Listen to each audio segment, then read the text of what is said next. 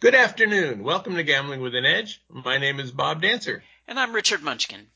Our guest today is two-time backgammon world champion and prolific writer in backgammon, poker, and chess, Bill Robertie.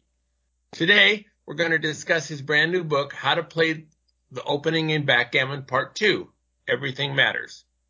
Bill Robertie, welcome to Gambling with an Edge. Happy to be back, folks. Happy to have you. Before we give you a question, uh, we have a memorial.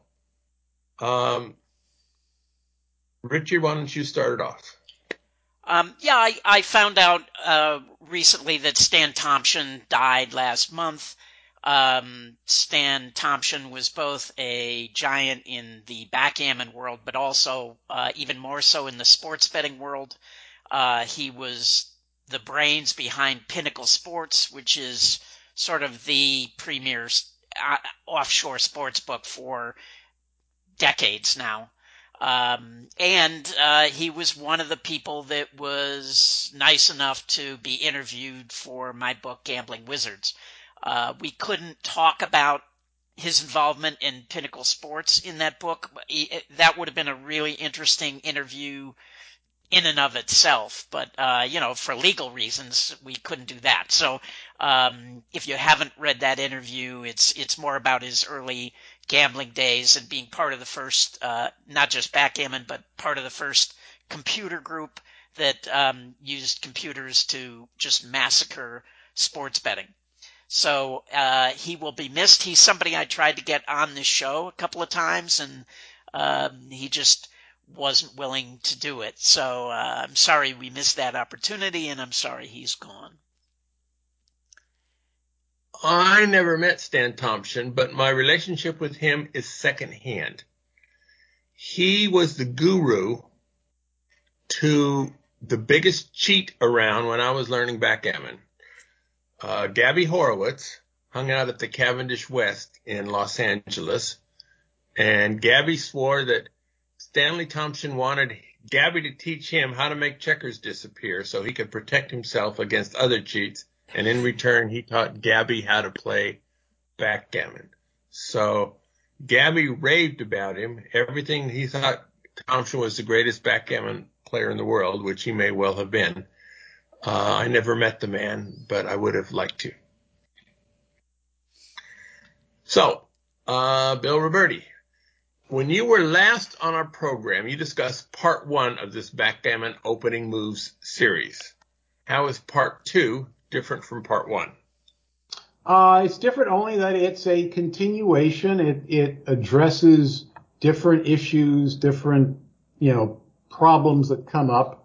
Uh, it sort of moves on from book one, which was, uh, which was solely about the key points and when you make them and when you don't make them, the four point, the five point, the, your opponent's four and five points. Um, it focused entirely on that, uh, plus an introduction to how you play the opening moves and the replies and stuff. Um, this book is about other points on the board that have their own importance. Um, the three point, the opponent's three point, outfield points, and the always controversial ace and deuce points. Um, so it's about that. It's about those points when you make them, when you don't make them. Um, and in addition, the other part of the book is about the general topic of hitting loose in your inner board. Um, your opponent splits to your five point, and then you have an option to hit him there or not. And when you do it, when don't you do it? Um, so it's those, those, two sort of big topics now are, are the subject of this book. Other points on the board besides the very key most important points and also the whole idea of when do you attack your opponent in your inner board and when don't you. So although the books are related, do you believe that they're also standalone? In other words, you can read this book and learn from it even if you haven't read the first one? Oh, absolutely. Yeah, you, you could. Um, I would certainly tell people if they asked me that uh, I'd suggest reading the first book first and the second book afterwards, but you don't have to do it. The, the book is self-contained and, um, you know, it's about a series of topics. The, the number of topics involved in the opening were large enough so that it's a three book series. And, uh, you know, book one started you off, book two carries on, and book three hopefully finishes with a bang. So who's your intended audience for this series? Tournament it's, players, beginners, intermediate? It's not, it's not for beginners. Um, beginner could read it and, and they get something out of it, but you really, you want someone who's played a fair amount before they read these books. Um, I would say it's for strong intermediate players and uh, open players of pretty much any level. Um, it's not just about you know what do you do in this in this position? What's the right answer? It's about how do you think about backgammon in the opening and in general? What what sort of things go through your head as you try to figure out over the board a, a non-obvious move? Which um, which is really much more important than one particular move, but that ability, how do you sort of approach positions from a macro scale and think about these kinds of things so that if you don't know a particular move, you have a way of solving the problem over the board. Exactly right. Um, you know, I, will you encounter the exact positions in this book over the board and say, ah, that was on page 134 of book two. I know what to do here. Unlikely. Um, even if I encountered one of these, I might not remember that it was in the book.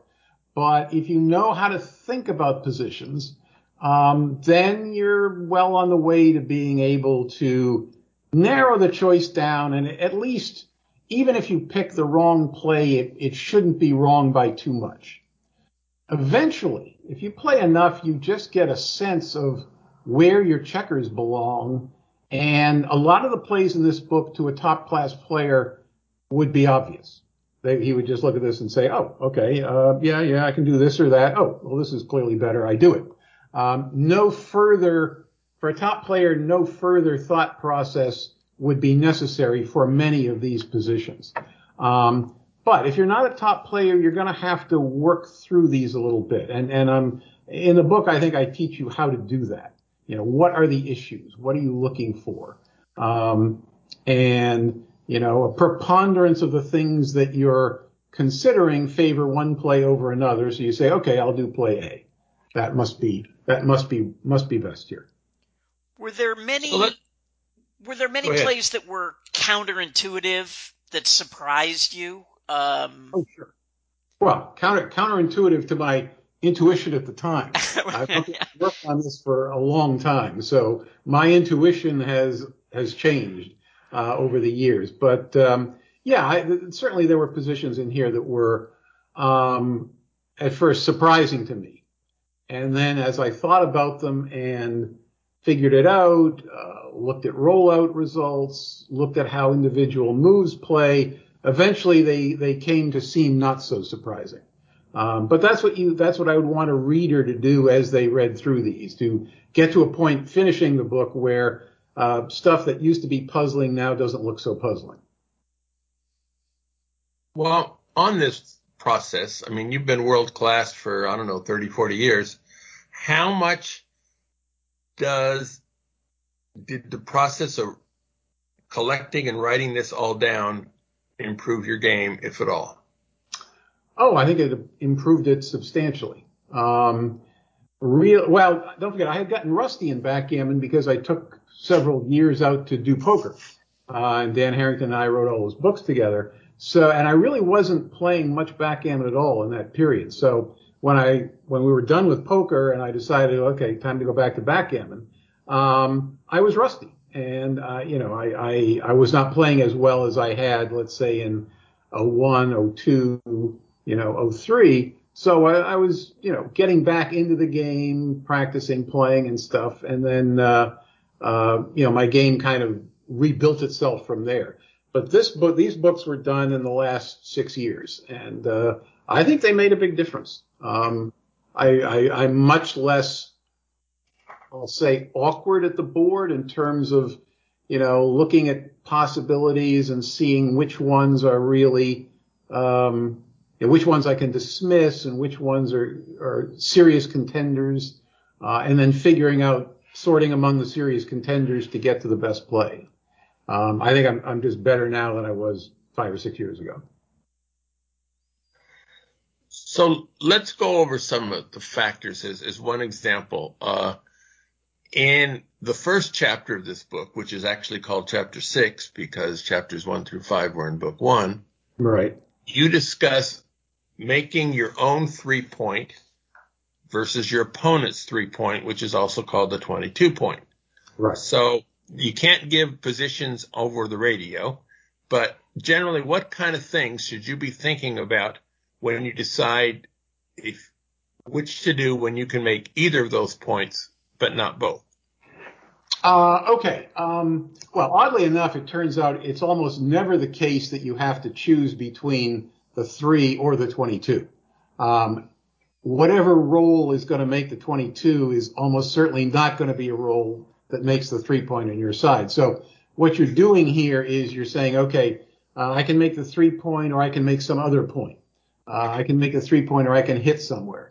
Uh, I can make the three point or I can just split my back checkers and move around. Um, and the same goes up for the 22 point on the other side of the board.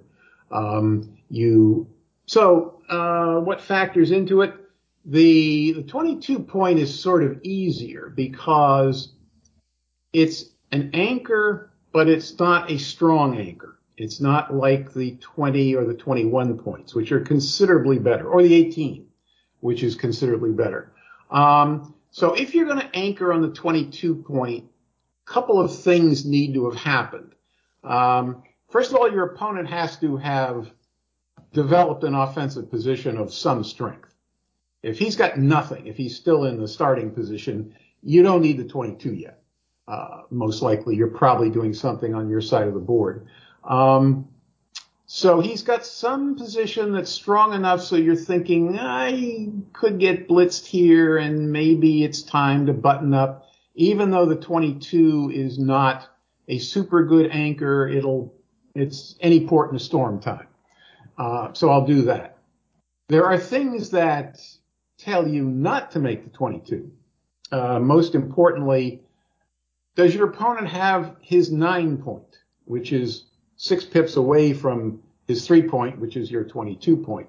If he's got the nine point, you really don't want to make the 22 because you're moving into a blocked position.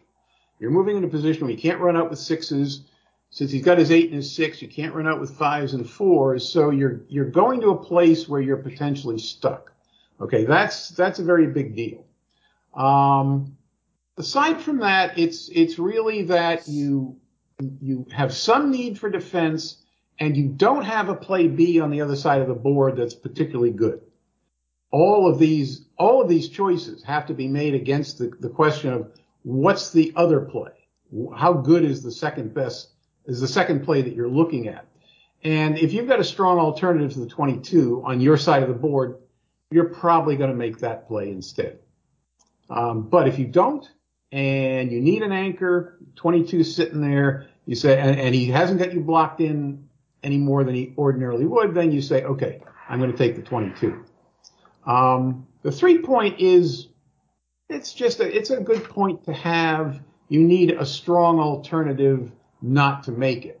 Um, you might need very much to split your back checkers, for example. That might overweigh the need for the three point. Um, if you've got the five or the four, the three goes up in value because now you've got uh, a, bl- a, position of three good points in your home board. That's a plus. Um, and again, what's play B? Um, if play B isn't particularly strong, then, you know, the three point's going to be okay. But it's always this balancing act. You know, you, you got something you can do, make the three, make the 22. What is play B is the most important thing. And you're viewing these different plays in terms of, you know, what's going on in the position? Are there stacks that need to be unstacked? Are there points that will get stripped if I do this? Do I have to break a point to do something? Uh, all of that stuff is, is percolating away in the back of your head and it's affecting how you view these plays. And hopefully at the end of the day, you, you put it all together and you say, okay, pretty clearly points to the three, pretty clearly points to the 22. Um, Or if it's a toss up, eh, well, then you just do what you want because you've done you've done all you can do, and now just pick one and go with it. Good. That that kind of how you think about it is the strongest part of this book, I think. Um, I learned to play in the mid 70s and read Paul Magriel's masterpiece strong proponent of the of the golden point, which is your opponent's five point. So I would make that quickly. Now, over the years, Magriel changed his mind a little bit on the golden point. How did that happen? Uh, what we know about this is contained in the introduction to to the reprint of Paul's book. Uh, Paul's first wife, Renee, who was instrumental in getting the book into book form and published um, records a comment from Paul before that reprint was done in the early 2000s. And he said he'd made a mistake. He said uh, the all the playing experience that he had between the mid 70s and the mid 90s uh, had convinced him that the 18 point, your opponent's bar point, was actually better than the 20 and deserved to be the true golden point. And there was nothing beyond that comment to back it up. Uh, it went into the preface, the, the introduction to the, the reprint of his book, and, and it sat there for a long time. Uh, I never asked Paul about it. I, I, ran into him many times, but it never came up. And then in 2018, he died, so no more asking was going to happen. Uh, so in this book, I, I got the idea. It was a nice break from what had gone before, I said, "Hey, look, uh, let's let's tackle this problem." So chapter seven was about outfield points, including the two bar points, and I said, "Oh, that's a good place to stick this in." So uh, in a for for math buffs, uh, I, I, put in a little nod to Fermat's last theorem. I said uh, I called it Magriel's last theorem, and said, "Well, which of these two points is better?" And answering that question is a little tricky because it turns out, see, normally you would, if you wanted to know, is this point more important than that point, you would look at some positions where you could make point A or point B and you could compare them directly and, and see, well, it seems like in most positions A is better than B, so that's okay. But there are no positions. The, the, uh, the, the 20 point and the 18 point are on the same side of the board and they have different pip counts. So there's not going to be any plays where you could make the 20 or the 18 without some ancillary effect occurring somewhere else in the board because you had some other part of your roll to play. And I give a couple of examples of this in the book just to show why this is not a trivial problem. You just can't set up a position where you've got a 5-4 to play and, and, you know, you can make the 20 or the 18. There, there are no such, there are no such plays. So what I did was I found positions where you could make the 20 or a point on the other side of the board, and then a very similar position where you could make the 18 or a point on the other side of the board, like the 20 versus the 5 point or the 18 versus the 5 point. So I collected some pairs of positions like that, and I compare. It's the old it's the old math adage: if you if you can't compare A to B directly, but if you but you can compare A to C and B to C, well, that might that might solve your problem. And in all of these pairings that I found, uh, making the 18 point was indeed a little better than making the 20 point. So I put a couple of examples in the book and and just said Paul was, appears to have been right. Looks like if you looks like the 18 what a surprise! Is a Paul Magriel was right. well, he gets all of us who wrote books back in the 70s or the early 80s. We we get uh, a fair amount of razzing about because now the computers can tell you whether plays were right or wrong. So we get razzed a little about all the errors that were that were in these books. Um, so I just felt like it was a little homage to Paul. Here's an example of a of a of a difficult problem that he he nailed. Now, a few of the this is more book one, but a few of the forced initial moves are three one, four two, and six one. Now they aren't actually forced, of course, but the vast majority of players play them in the same way. In this book, you discuss how 6-1 is considerably weaker than either 3-1 or 4-2. Why is that? Two reasons. Um, a, it's not an inner board. And you are trying to make inner board points at the start of the game so that when you hit your opponent, he's in a lot more trouble than he would be if you didn't.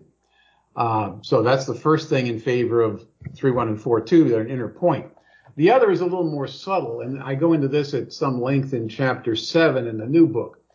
6-1, if you, if you ask a beginner who hasn't read anything about the book, what's the best opening roll? He'll often say 6-1 because it makes three points in a row. And if, if making points in a row is a good thing, well, that's the, that's the opening roll that actually gives you three in a row. In fact, when I was taught backgammon for the very first time by Norman Weinstein, um, he taught me the how to move and and uh, and showed me a couple of opening rolls, and that was my reaction that day. I remember I said, "Oh, the the best opening roll must be six one because it makes three in a row." And he gave me a condescending smile and said, "Well, old son, it's not quite that clear. Actually, the five points is better." Um, but First of all, it's not an it's not an inner board point. That's strike one against it. The more important one is the position you get after you make the bar point with 6-1 is very awkward to improve. You still have your stack of five checkers on the six point, and now you have the strip seven and you have the strip eight point. So in order for that position to turn into a position where you've got your four and your five and your three, you're going to need to either bring down builders and get lucky so you can keep the points you started with, or you're going to need to break the point you just made in order to make better ones. For example, if, if you start the game with a 6-1 and make the 7 point, and your opponent does something on the other side of the board, who knows, uh, and then you roll 2-1, your best play is almost certainly going to be to break the 7 and make the 5 point, which now gets the 5 instead of the 7, leaves the 7 slotted, and unstacks the six. That position that you get is so much better than the 6-1 position uh, that it's almost an automatic play with 2-1. What about with 2-2? Do you break the bar and make the 5 and 4? Yes. Almost certainly. There will be exceptions, but yeah, that's going to be your play. Um, it, play B is going to be making the 22 and the 4, something like that. Um, but yeah, you you like your game a lot better after you've made the four and the five. Now, to determine which play is best, you generally use the XG plus plus rollouts. And I've got a question about it. the product amazes me. This is a this is um, artificial intelligence. Me too. I think. it's wonderful. And there are zillions and zillions of ways for a backgammon game to go, it, including in infinity. There are some infinite loops you can get with definitely possible with probability zero, but definitely possible. Right. But somehow you make a play in the opening and the computer can tell you that this play is worth say plus 2.15 and that play is worth only 1.98 and it does it very, very quickly. Mm-hmm. Now, how does it do that given the virtually infinite number of possibilities a, a game can go? Okay, now we have to dig a little into what are called neural networks because XG is a neural network. Um, Deep Blue in chess is a neural is a partial neural network. Uh, Alpha Chess um, is a pure neural network applied to chess. Um, so neural networks operate in the following way. Computer programmer designs uh, an evaluation function which has points and values for every aspect of the position that he can think about. Um, do you have your five point made? you get uh, some coefficient that will go with that. Uh, do you have your four point made? Slightly different coefficient. Uh, what's the race? Different coefficient associated with that. Um, the very first neural network that applied to backgammon was developed by Dr. Gerry Tesauro uh, at the at the IBM labs at uh, White Plains, and I actually was his test subject. Uh, after he'd done it, thought it was playing pretty well. He flew me out there to, to play against it for a day and give him my evaluation. But going back for a second to this idea of an evaluation function. So you have this function and every item in the function has a coefficient. And each item describes some aspect of a backgammon position. And as I understand it, Tesauro started with something like uh, a uh, hundred different items and coefficients, and XG is up around 400. Um, then once you've done that, once you think, okay, I've, I've got all the important features of a position that I can think of, then you start training the program. And that means the program plays itself millions of times. And after each game, it, through some process I can't explain to you, but it, it, it, this is what it does. It goes back through the game and it tweaks the coefficients of all these different terms um, to be more in line with the result of the game so that the tweaked coefficients would produce a slightly better result for the side whose coefficients were being tweaked. And then you do it again and again and again. And this endless tweaking process goes on. And at the beginning, the tweaks are getting very big. Um, you know, it's, it's making large changes to its default coefficients because it's learning rapidly that the race is important. And instead of having a coefficient near zero, it better be a very big coefficient because it really seems to matter as these games are played out as you as the number of games played gets into the millions and tens of millions, the the operator can see that, that the, the coefficients are now hardly moving at all. In other words, it's reached its sort of stasis point where it believes that it has now mastered the game as well as it can given this set of coefficients. And that was the state where Tesauro kind of turned the program loose on me uh, back in 1990, and at that time I, I, was impressed. It was not as good as the best humans by any means, but it was a real player. You know, it was I would say uh, a weak open level player for the time, and he kept working on it. It got better and better. It, it eventually became a quasi commercial product, never sold well. But then came Jellyfish, which was developed in Sweden by, um, you know, one of the one of the top Swedish mathematicians. Jellyfish was better than Tesauro's program, which he called TD Gammon. TD standing for temporal difference learning, which is what this approach is called. And then came Snowie, and then came finally XG, each one being noticeably better than the one before after you know, a lot of programming and development and thought went into it. Um, each programmer built on the work of the people before him. Um, so XG is currently state of the art. Um, it doesn't play perfect backgammon, but it's real close.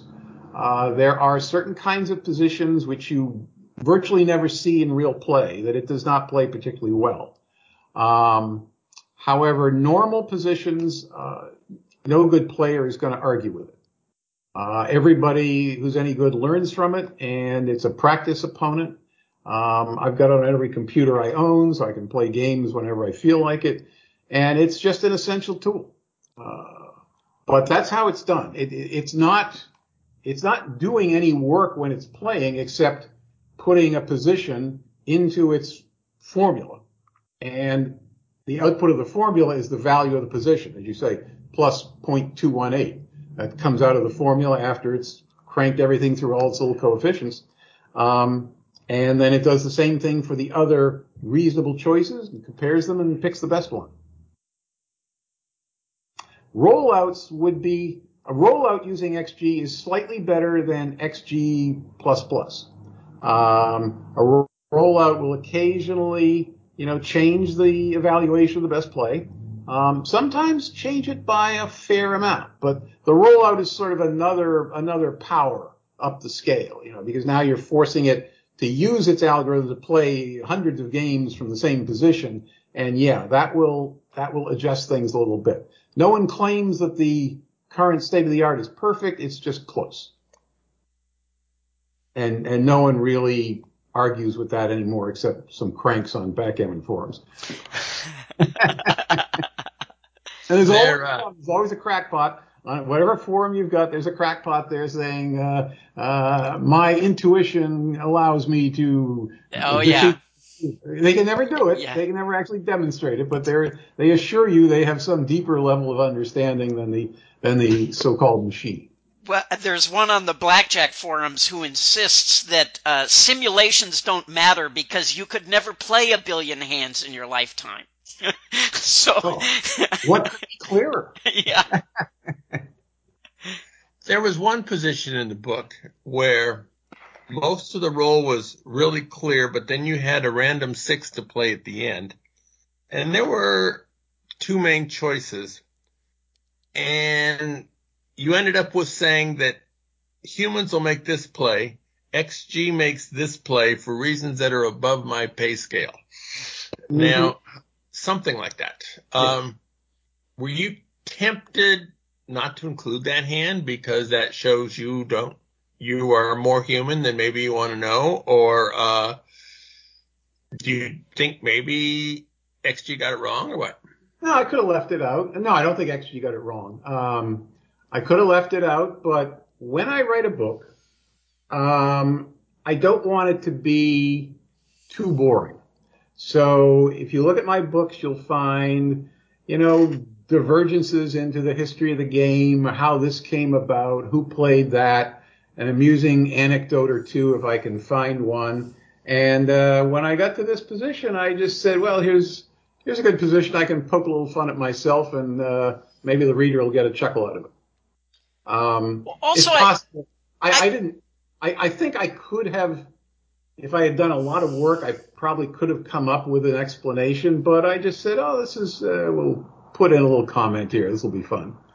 I think it's important too, because there are just some things we are not going to understand, right? I mean, no matter right. how far we progress. I mean, so, and I, I, I think it's good to acknowledge that, so.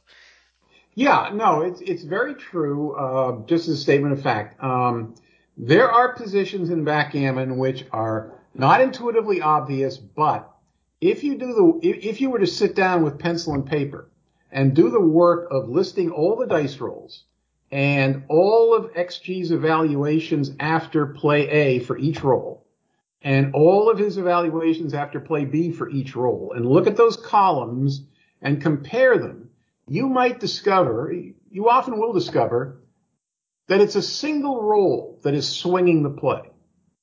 That it's because, let's say, 4-3 is okay after play A, but terrible after play B. And that the difference for that single roll is enough to basically toss the evaluation from A to B. But we can't do that over the board. We can get a general sense, you know, how likely are you to dance or how many hits do you have? Those are, you know, those, those take us a little closer to the answer. But if, if there's just one oddball rule that plays very badly one way and okay the other, or, or, or very well the other, um, it's very hard to spot that over the board. That's not the way our minds work, and uh, an explanation based on that is not much of an explanation. You know, oh, okay, five one is the swing roll here, and uh, because of that, yeah, everything else washes out, and and that's why A is better than B. That's not going to tell you much. So I, I could have gone there, but I didn't. I just said, eh, know, poke a little fun at myself, and uh, that's that's fine. Well, since Bill poked fun at himself, we're going to have some commercials now. We'll be back to poke more fun at Bill Robertie uh, in a few minutes. South Point has more than 10,000 games returning more than 99%. This is more than anyone else has. In July, the free play with a kicker promotion is in effect for players who already get mailers. Pick up your normal mailer free play Monday, Tuesday, or Wednesday, and if you do, you'll receive the same amount of free play on Friday or Saturday of the same week. Pick up all eight free plays and you receive a double amount of free play on Monday, August 2nd. Hey guys, this is Colin from BlackjackApprenticeship.com, and if you're serious about card counting, I'd encourage you to check out the Blackjack Apprenticeship membership. It has the training tools you'll need to beat the game, like our comprehensive video course and our training suite, so you can learn each skill and virtually test yourself before ever stepping foot in a casino. It also includes the tools you'll need to succeed, like our pro betting software, casino database, results tracking software, and access to a community of like minded advantage players to network with in our members forum and chat room software. You can find out more at blackjackapprenticeship.com. Videopoker.com is the best place to play lots of games. If you sign up for the gold membership, $8.95 a month or $79.95 a year, this allows you to get correction on most of the games. Game of the week, Powerhouse Poker. This is a 10 coins per line game where you get dealt extra hands, some with multipliers, when you're dealt a paying combination. For example, if you're dealt two pair, you may be given hands and four of them have multipliers from 4x to 8x. How many extra hands you get and how big the multipliers are varies from game to game. The extra hands start from the same position and same hold as you made. Let's say you're dealt two pair queens and fives in a game where it's correct to hold both pair, which is most games. Should you decide to only hold the queens, as many players incorrectly do, the extra hands will all start from holding the pair of queens. The game always returns more than the five coin version of, of the same pay schedule, and no strategic variations are necessary in order to play the game accurately. It does add some more EV and some additional variants. All right, we're back to Bill Robertie. When I learned the game in the mid 70s, very few players would make their ace point in the early part of the game. And now they do, at least sometimes, it's certainly more so. What happened to to change the way good players play? Um, that was almost entirely the effect of the bots, although humans had begun to make progress in that direction in the late 80s, the early 90s. Um, the problem is that when you try to avoid making the ace point, what happens is that there are lots of positions where in order to avoid it, you have to get awkward structures, structures that are harder to improve. Um, and you don't want that. So sometimes you'll roll a double five, for example, your opponent split his back men, and you've got an option to point on the one.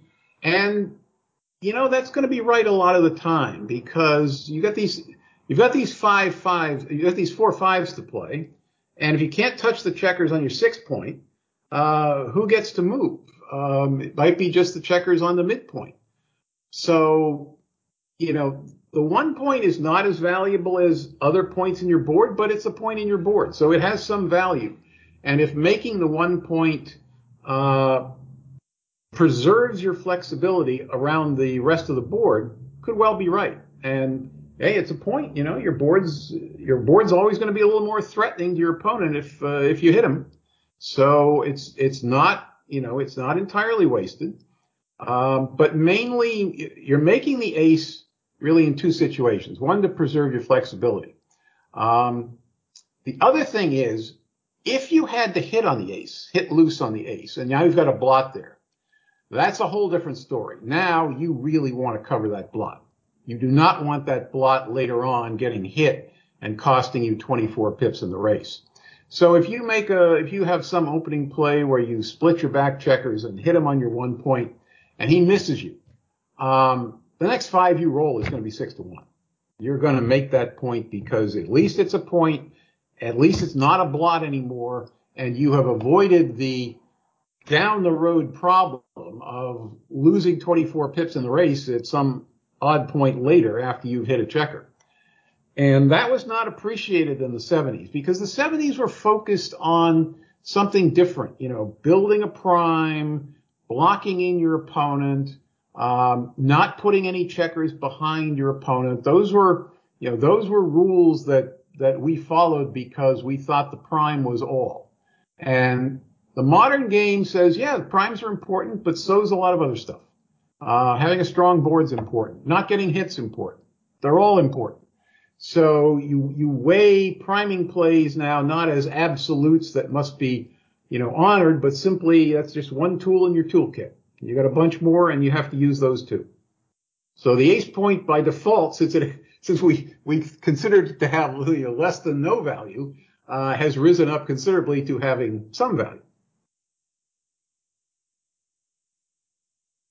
The recommended plays in this book generally don't take your opponent's style into consideration.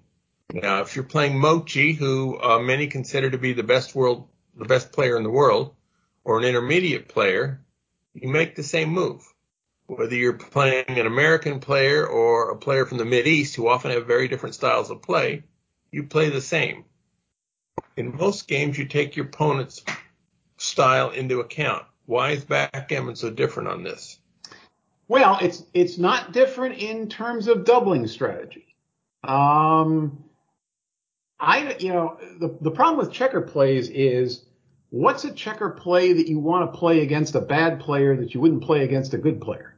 Uh, I'm going to make a point in either case because points are good. I'm going to run out my back checkers because I want to escape. Um, I'm trying, no matter who I'm playing, I'm trying to make the best position I can.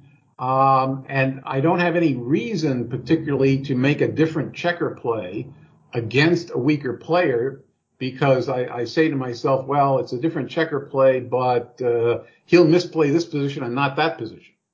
Maybe he will, maybe he won't. I don't know, but um, that's not a place I'm going to vary. However, cube action against a weaker player can be very different, and uh, you know, for that's example, the book. That's the, the cube action in the opening is discussed in book three. Uh, it's, it's a it's a smallish chapter because there's a lot of cube action in the opening. But um, but here's uh, here's the, the, sort of thing you might do. You're you're playing a weak player. Uh, you hit him. He he rolls double sixes and dances. You can sort of tell from the disgusted look on his face that he doesn't like his game much anymore. Um, in that case, you double it. Will it work? Will he drop? Maybe. But if he only drops half the time, I'm way ahead on the double. So, you know, that, that's an example of a, a psychological play you can make against a poor player. If I'm playing a good player, I just try to play good backgammon and, and uh, hope I come out on top. But against a weaker player, you can pick up on cues. You know, the, the weaker player, weaker players don't want to do something that's embarrassing. That's a key idea when when you're playing a weaker player. If you have a reputation and, and he's a quasi beginner or something, weak intermediate, uh, the, the thing that's going on in his head is he expects to lose, but he doesn't want to do anything that embarrasses himself. Well, taking a cube and getting gammon, that's embarrassing. Okay, that, that basically says to him, oh, I made a stupid play, I got gammon, ah, blah, blah. So you can exploit that. You can double positions that are not quite doubles uh, or sometimes that aren't even close to doubles if you know he's scared of being gammon and doesn't want to embarrass himself and will give up a point rather than take the risk of losing four and and you know having his girlfriend tell you how could you take that cube you fool I, so, I want to I want to play devil's advocate for a second. Um, sure. So first of all, I would liken this to uh, game theory optimal in poker, right? If you play game theory optimal, that is the optimal way to play. But if you have knowledge of your opponent, you can you can make your edge even bigger. And in the and certainly in backgammon with cube play, um, as you say, you can make your edge even bigger. But I w- the thinking was, at least in the late 70s, 80s, that if you're playing a weak player, there are certain pl- positions they do not understand, and the more complicated you make the game, the bigger your edge. So um, there was there was a move to slot more points, get more hitting uh, for both of you back and forth. You both end up with more men back. The games become more complicated. Your edge becomes bigger. Uh, you know, against that weaker player. Like Jim Pasco used to love to put people into back games just because they played them so poorly.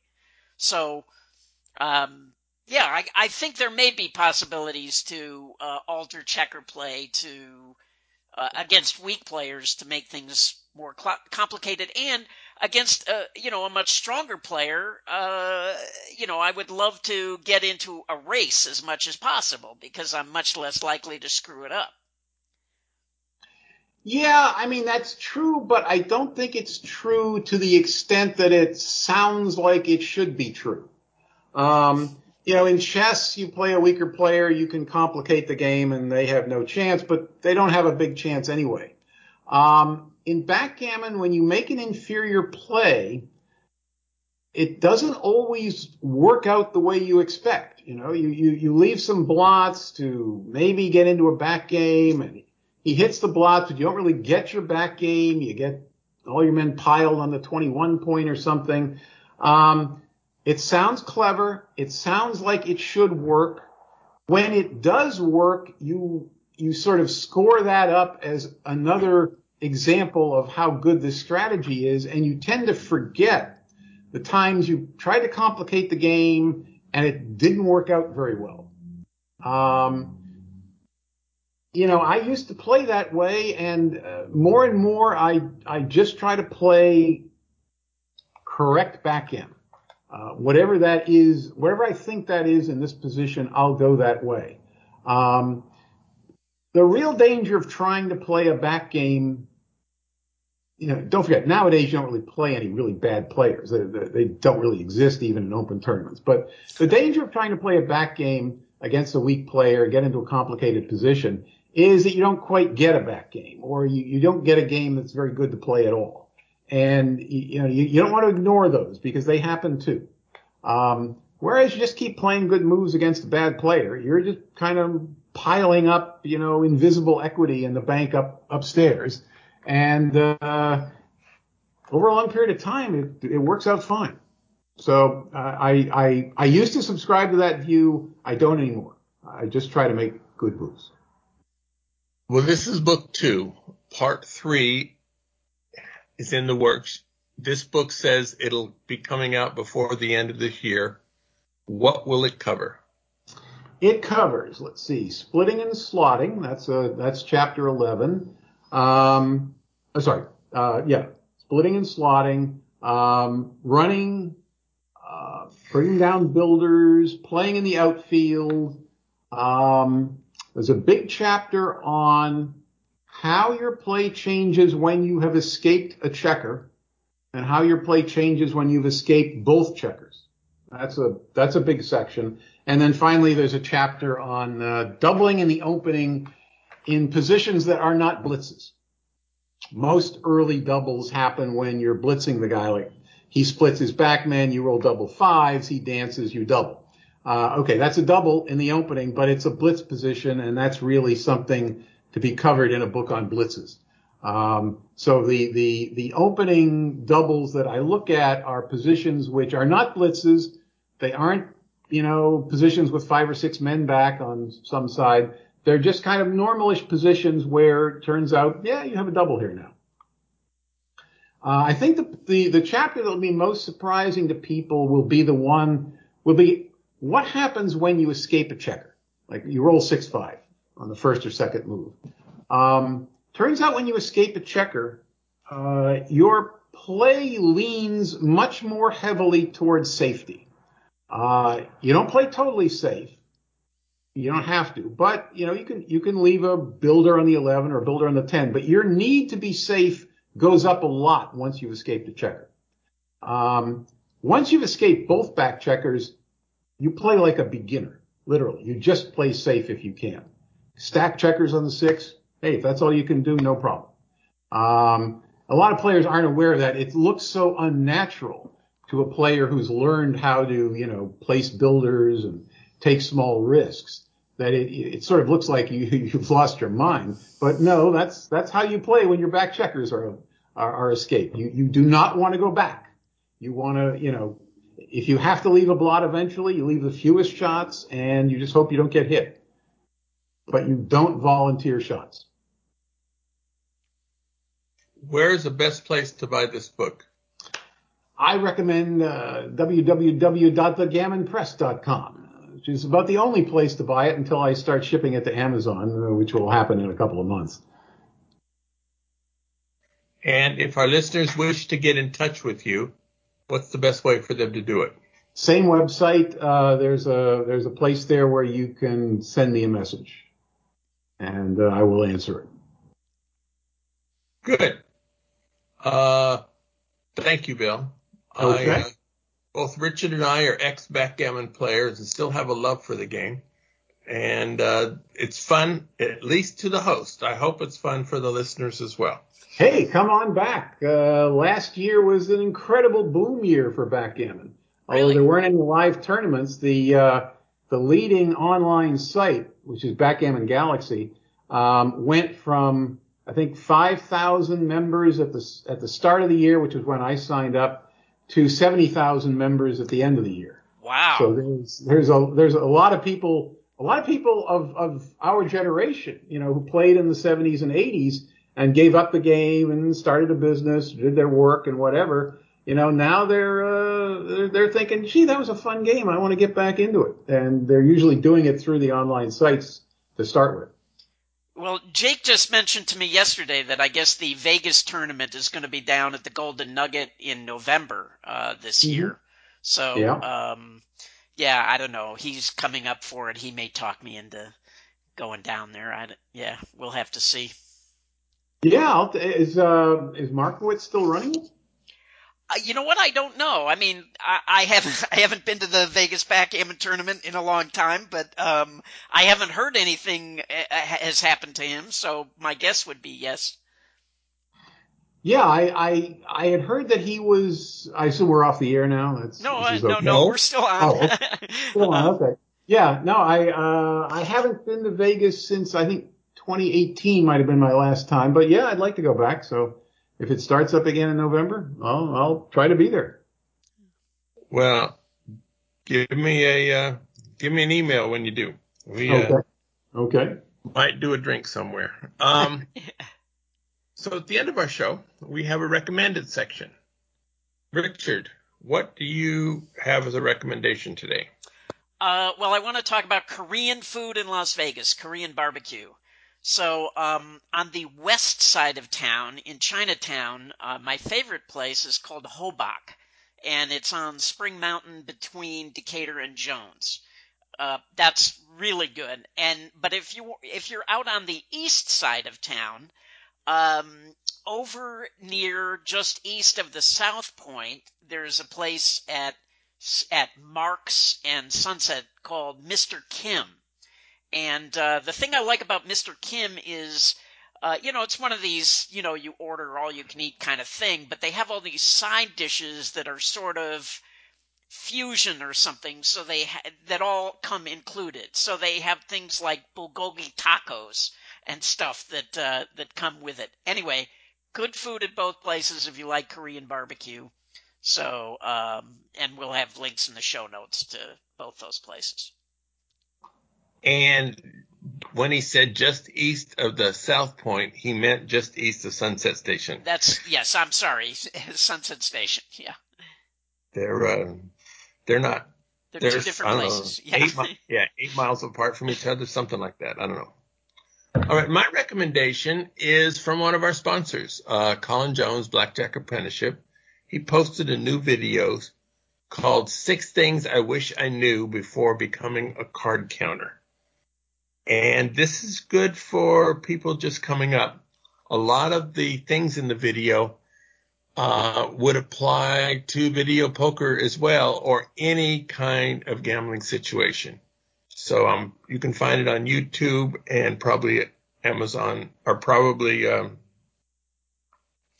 Apple under the uh, blackjackapprenticeship.com uh, free videos. So. Bill Robertie, do you have a recommended for somebody for us? Uh, yeah, I'll recommend a good book I'm reading. Uh, I was curious about uh, finding a book that discussed climate change in a sort of balanced way and, and went back into the history of the Earth's climate. And there there is such a book. It's called Unsettled, and um, I'm plowing through it now. But it's uh, it's well done and full of you know full of the history of the Earth's climate up to now, which is good to know about. So I'll recommend that. Bob, Very I, good. I, I have a second recommended that just occurred to me. Um, for our listeners that um, get the show on YouTube or or uh, other places, uh, I, I would recommend James Grosjean has come back to writing regularly at gamblingwithanedge.com. So, um, for people who weren't aware of it, he's been posting every week for the, about the last month, and uh, I highly recommend that um, you you check out his regular uh, postings at gamblingwithanedge.com. I echo that one. Very good. So thank you, Bill Robertie. Thank you, Richard. Go out and hit lots of royal flushes, everybody. Good day.